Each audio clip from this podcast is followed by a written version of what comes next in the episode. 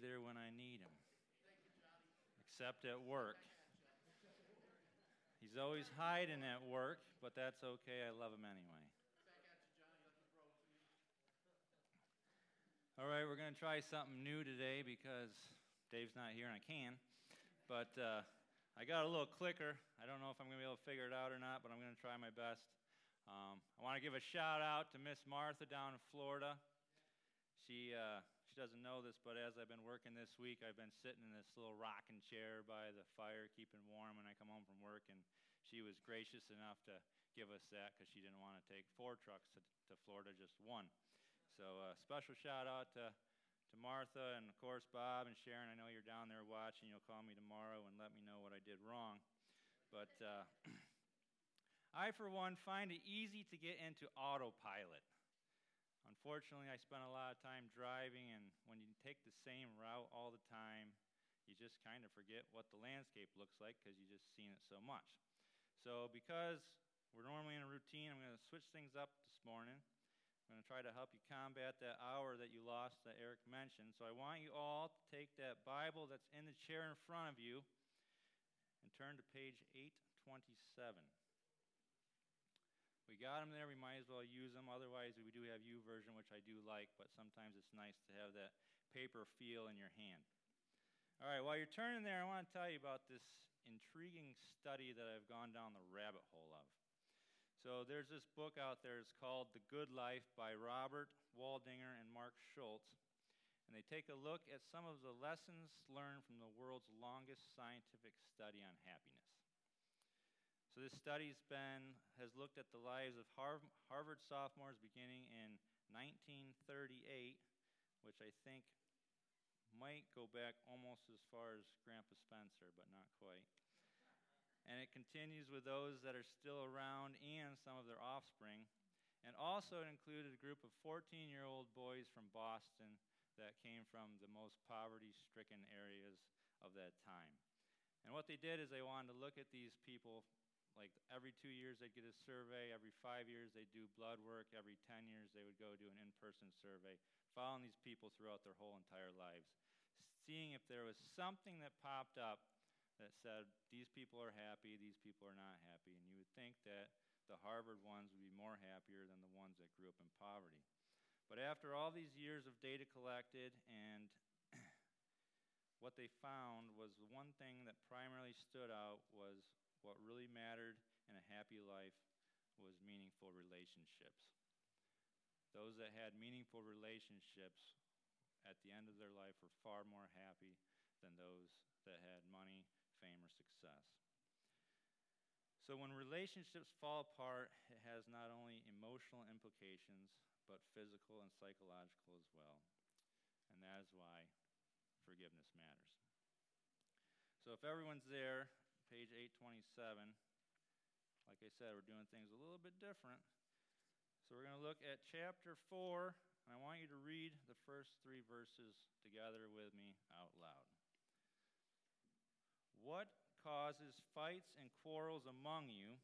Don't they come from your desires that battle within you? You desire, but you do not have, so you kill. You covet, but you cannot get what you want, so you quarrel and fight. You do not have because you do not ask God. When you ask, you do not receive because you ask with wrong motives, that you may spend what you get on your pleasures. Pray with me. Father God, as we come before you this morning, uh, we all have come with baggage on our shoulders, with relationships that aren't what they used to be, with um, inconveniences that have gotten in the way of, of meaningful relationships, and we've let our pride get in the way of what could have been a um, just a more pleasant time. So I pray that as we continue on, as we look at these things, that you would not only bring to mind those that we need to make correction with, but that you would fill us with your spirit and give us the strength to take this step forward and make that restitution. So I pray that you would not only be with us today, but that you would be with Dave and Cindy as they're away, that you would allow him this opportunity to take his pastor hat off for an hour or two and to be part of a congregation, to be fed by your word, to worship with reckless abandon, um, and just to not look at it from a, a way of uh, a job, how they do things different, but just be filled with your spirit, that He would come back with His cup filled and with new ideas and energy to lead us as we go forward. And it's in your precious name I pray. Amen.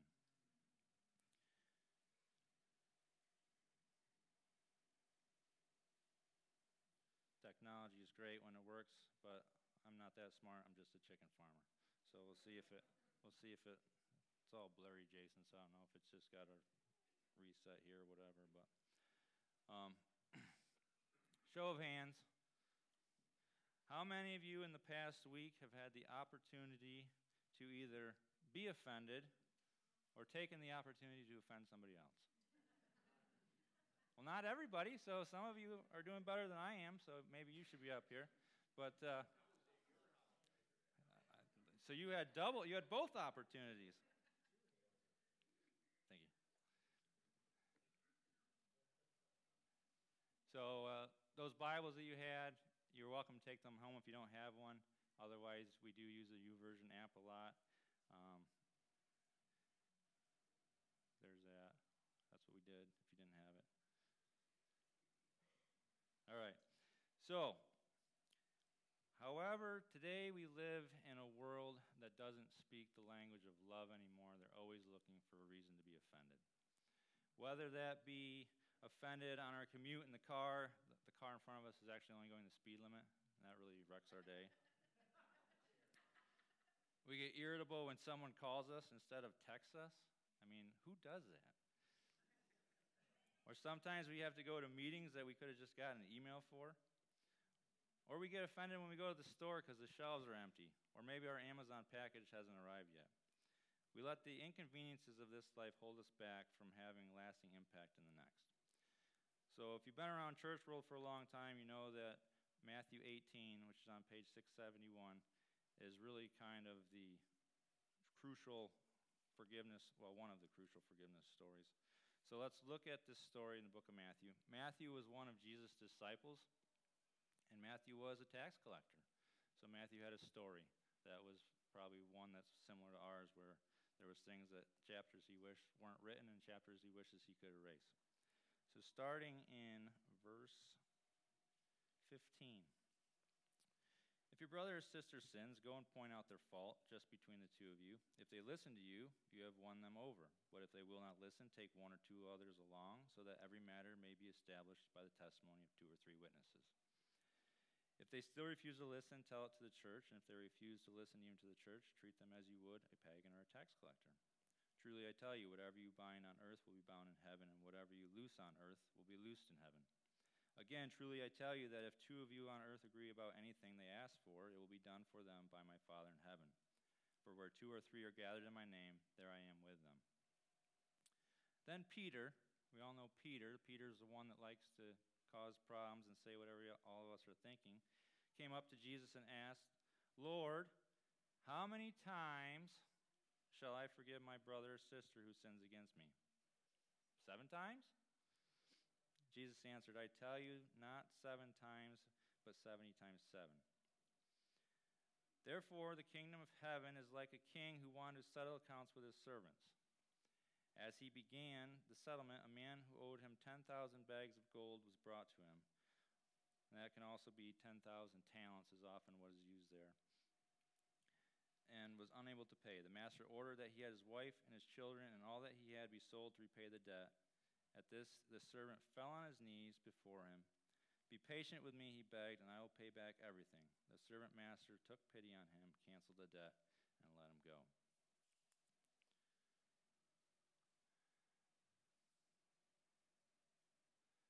So, part of my research on this, I've been reading this book by uh, Timothy Keller, who's a pastor down in New York City, is called Forgive. And he identifies four elements in this story of how forgiveness works. The first element is uh, the identi- to identify the offense or the debt. In this debt, in this story, the debt was this enormous amount of money that could, could obviously not be, be paid. And it would make sense to believe, and according to, to Tim Keller, that this probably wasn't like a normal household servant because you read this story and you're like, oh, a servant. How does a servant end up owing this guy millions and millions of dollars in today's terms when he's just a servant? Most likely, this would have been what they call a satrap or an underruler. So taxes would go to Caesar because he was Caesar, so he seized your taxes, and then he would redistribute them. And here we have this very large sum of money that was squandered either through mismanagement or corruption.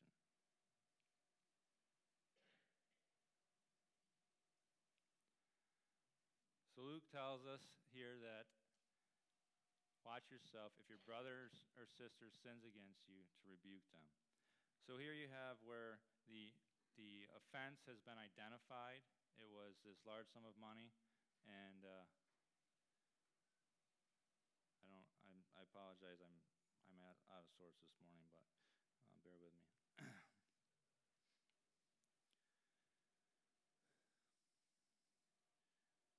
It's easy to it's easy to see the offenses in others. It's hard to see the offenses that we commit towards them. Oftentimes, we get caught up with this idea that um, we forget what God's done for us and we only see what people have done to us. The second thing is we need to identify or identify with the wrongdoer. This is when we realize we are just as capable of committing the same wrong thing. One example that he uses is that if you've ever been like to a county fair or to the thing that they do caricatures. And what's unique about caricatures is they take these pictures and they exaggerate things. They take someone with ears and make them bigger. They take someone with eyes and make them cross. They bigger nose or whatever it is that they want to do. And a lot of times we can do the same thing. We take people and instead of seeing an offense that they've done, we attribute that to their moral character. They're not it's not that they lied, they're a liar. It's not that they stole, they're a thief. It's not that they it's not that they're they're they're not just drunks, you know, they're other things. And so what happens is when we see that, we say, You're a liar, but my situation is more complicated, so I can get away with it. Or they say, Well, you have a drinking problem, but I say, Well, I've just been under a lot of stress, so it's okay if I do it. We need to understand the fact that if the situations in our life were the same, we may very well resort to the same action. A lot of times, our lack of forgiveness stems from pride, where we think that because we're better than you, we don't have to forgive you. And when we, when we take into account that we're all just as capable of doing the same stuff. I mean, we look at people whose marriages are fall apart and we say, well, that would never happen to me until it does. Or we look at someone who who steals and then we end up with, with debt that we can't figure out and then we do it and, and we can't figure out how we got down that road. So we need to be extremely careful that we we don't just attribute to them something that is not something we wouldn't do. And this guy, Miroslav Volf, and Bill, you'll have to correct me afterwards on the correct way to say that because I know that you know how to do it, says that forgiveness flounders because I exclude the enemy from the community of humans, even as I exclude myself from the community of sinners. So we get this idea that as we're looking at somebody else, that their moral character, it's who they are, that's why they do this thing. But in all reality, it's we all have that within us. We're all capable of doing the same thing.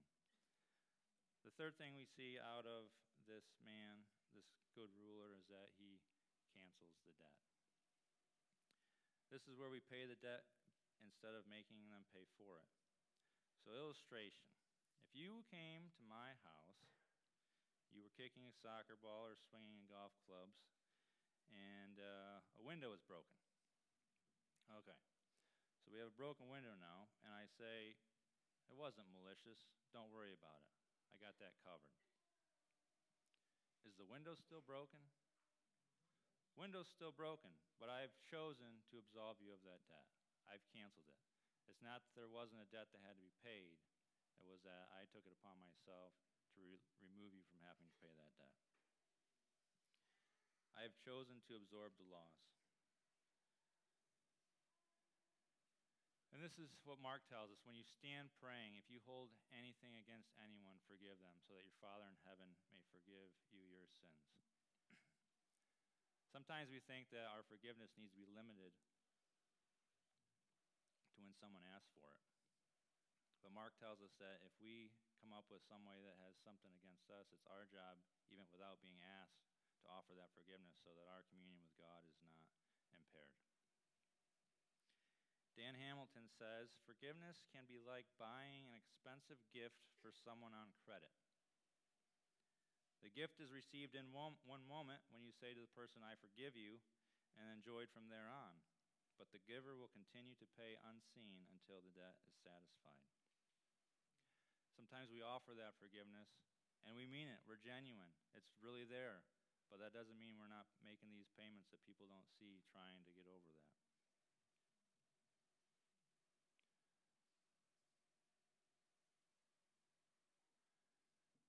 Even in the Old Testament, it was set up not, this isn't just a New Testament concept. In the Leviticus, which is Natalie's favorite book because of all the unique rules they have in there, it says, Do not hate a fellow Israelite in your heart, rebuke your neighbor frankly so that you will not share in their guilt.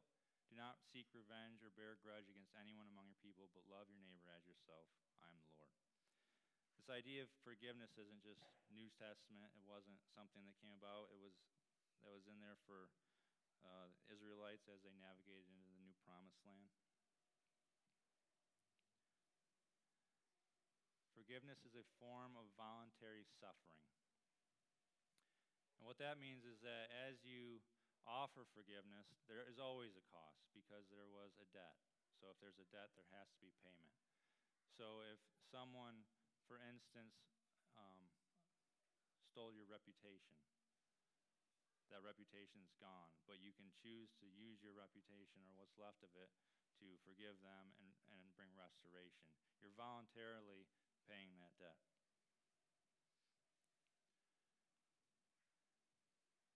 Lists these seven common misunderstandings of forgiveness because forgiveness is this, it's really just this happy dance because some things work for some people, some things don't work for other people. A lot of it's our, our um, personalities, it's our upbringing, it's, it's the offense.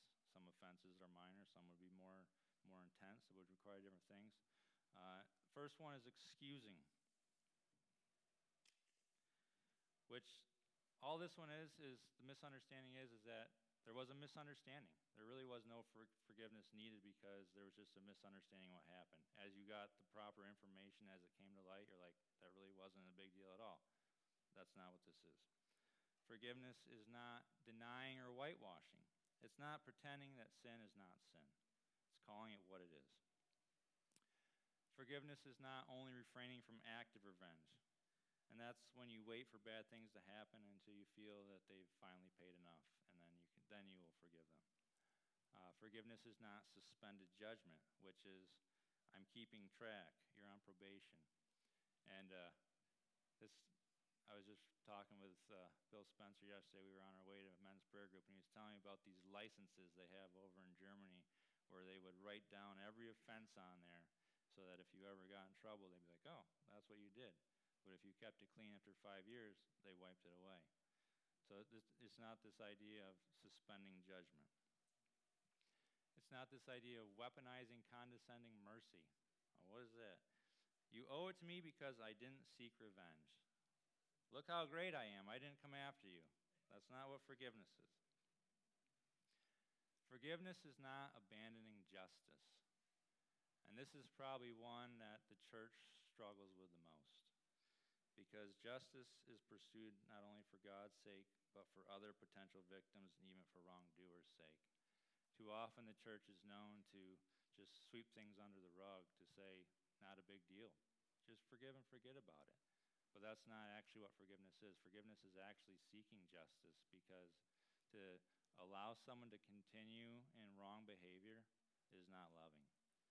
To allow someone to continue to hurt other people is not loving.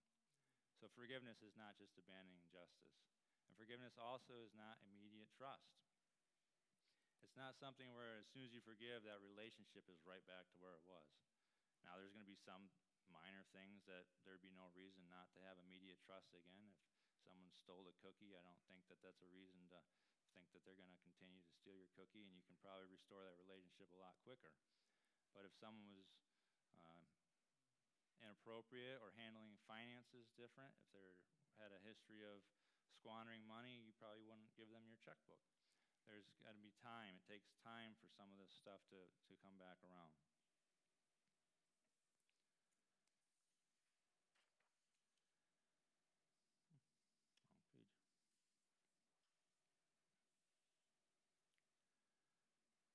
And finally, forgiveness works by willing their good. King let the servant go. And throughout the Newer Testament, we see Jesus say, Go and sin no more. You've been forgiven. Don't enslave yourself to that debt anymore. We see, if we follow on in the story, though, that this, this servant did not actually, he liked it in the moment when he got forgiveness, but it goes on to say, but when the servant went out, he found one of his fellow servants who only owed him a hundred silver coins. He grabbed him and began to choke him. Pay back what you owe me, he demanded. His fellow servant fell to his knees and begged him, Be patient with me, and I will pay it back. But he refused. Instead, he went off and had the man thrown into prison until he could pay the debt. When the other servants saw what happened, they were outraged and went and told their master everything that had happened. Then the master called the servant in. You wicked servant, he said. I canceled all that debt of yours because you begged me to. Shouldn't you have had mercy on your fellow servant just as I had on you? In anger, the master handed him over to the jailers to be tortured until he should pay back all he owed. This is how my heavenly Father will treat each of you unless you forgive your brother or sister from your heart. I don't know where you are this morning. Have different stories, and we all have some chapters that are quite messy.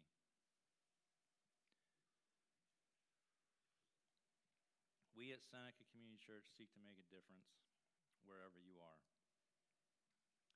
Maybe you're at step one. Maybe you've been able to identify the offense, but you're not sure how to get to step two. Maybe you've canceled the debt, but you're still making payments on the inside and you can't seem to will them to good. Then again, maybe somebody here has never said yes to Jesus and you simply can't give what you've never experienced. Or maybe you've been following Jesus for a long time and you've simply forgotten the, the tremendous debt he's already forgiven you.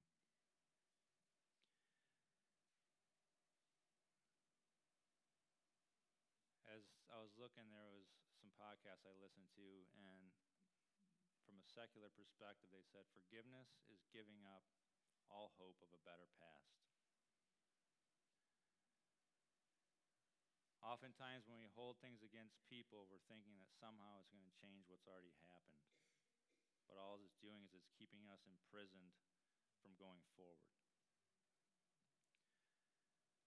Today's bottom line is simple early, so Miss Sue won't be mad because last time I went over. But again, if we were here in January, bottom line was plant the tree. And the tree is kind of my symbol this year of the quicker you plant, the quicker it can grow.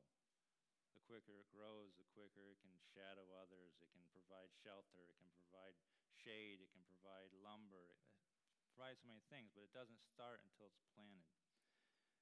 So if you've ever driven up 89 on the corner by the chiropractic college, there is a forest in progress. I don't know if you've seen it, but it's, it looks terrible. But the thing is, is trees take time to grow. So some of us will probably actually get to see that forest, and it'll be pretty neat. That's what my prayer is for this church.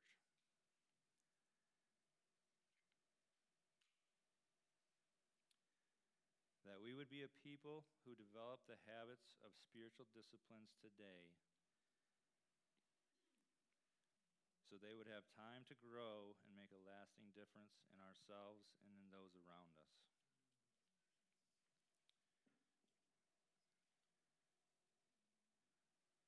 What we're going to do now is uh, we're going to end our live stream. I want to show a um, video by Matthew West called Forgiveness.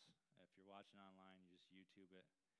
And the song, the song really says it better than I could. So if uh, Jason, you just want to dim the